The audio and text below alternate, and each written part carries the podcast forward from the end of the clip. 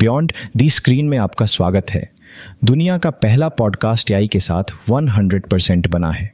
अपने मेज़बान फ्रैंक नैनिंगा से जुड़ें, क्योंकि हम एआई चैट जीपीटी और संवर्धित वास्तविकता में नवीनतम विकास में तल्लीन हैं। आज के एपिसोड में हम जनरेटिव एआई इंटीग्रेशन के लिए एप्पल के सतर्क दृष्टिकोण, यूरोप में ओपन की कानूनी परेशानियों और जिम्मेदार एआई इनोवेशन के लिए ब्रिटेन हैरिस प्रशासन के पुश पर चर्चा करेंगे। इन रोमांचक तकनीकों के भविष्य के बारे में अधिक जानने के लिए हमारे साथ बने रहें।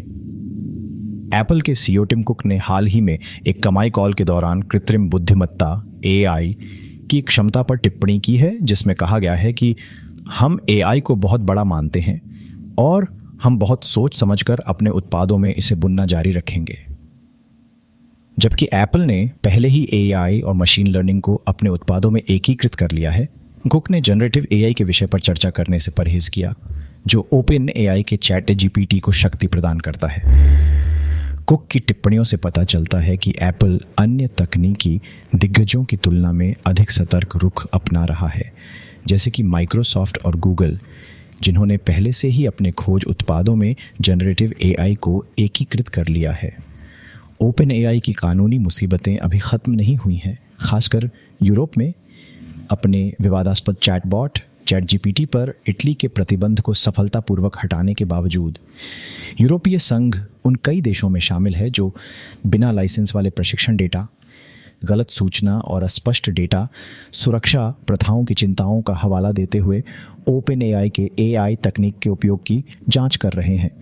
ये देश जीडीपीआर को लागू कर रहे हैं, जो विश्व स्तर पर सबसे मज़बूत कानूनी गोपनीयता ढांचों में से एक है और एआई के लिए विशिष्ट एक नया कानून बना रहे हैं, जो संभवतः चैट जीपीटी जैसी प्रणालियों के लिए विनियमन के एक नए युग को ट्रिगर करेगा।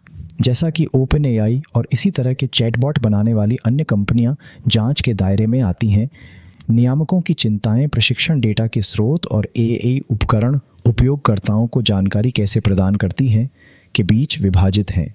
प्रशिक्षण डेटा पर कंपनी की निर्भरता, जिसकी उत्पत्ति अज्ञात है, जीडीपीआर मुद्दों को उठाती है, जिसमें डेटा संग्रह से पहले स्पष्ट सहमति की अनुपस्थिति डेटा संग्रह के लिए कानूनी औचित्य और डेटा भंडारण और उपयोग में पारदर्शिता शामिल है।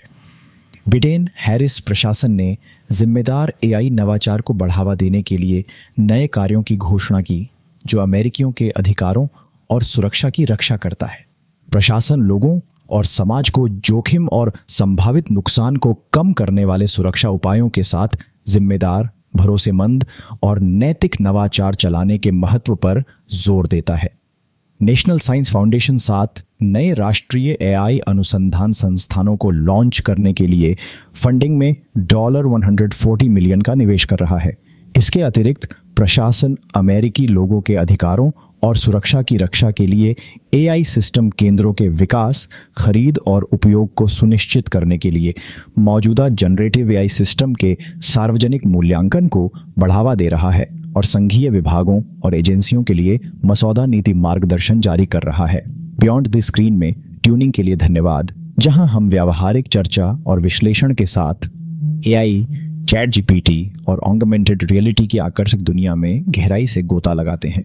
हमारे साथ जुड़ें क्योंकि हम उन तरीकों पर करीब से नज़र डालते हैं, जिनसे तकनीक हमारे जीने और काम करने के तरीके को बदल रही है। अपने मेज़बान फ्रैंक नैनिंगा के साथ बियॉन्ड दी स्क्रीन पर अधिक आकर्षक सामग्री के लिए सदस्यता लेना और बने रहना न भूलें।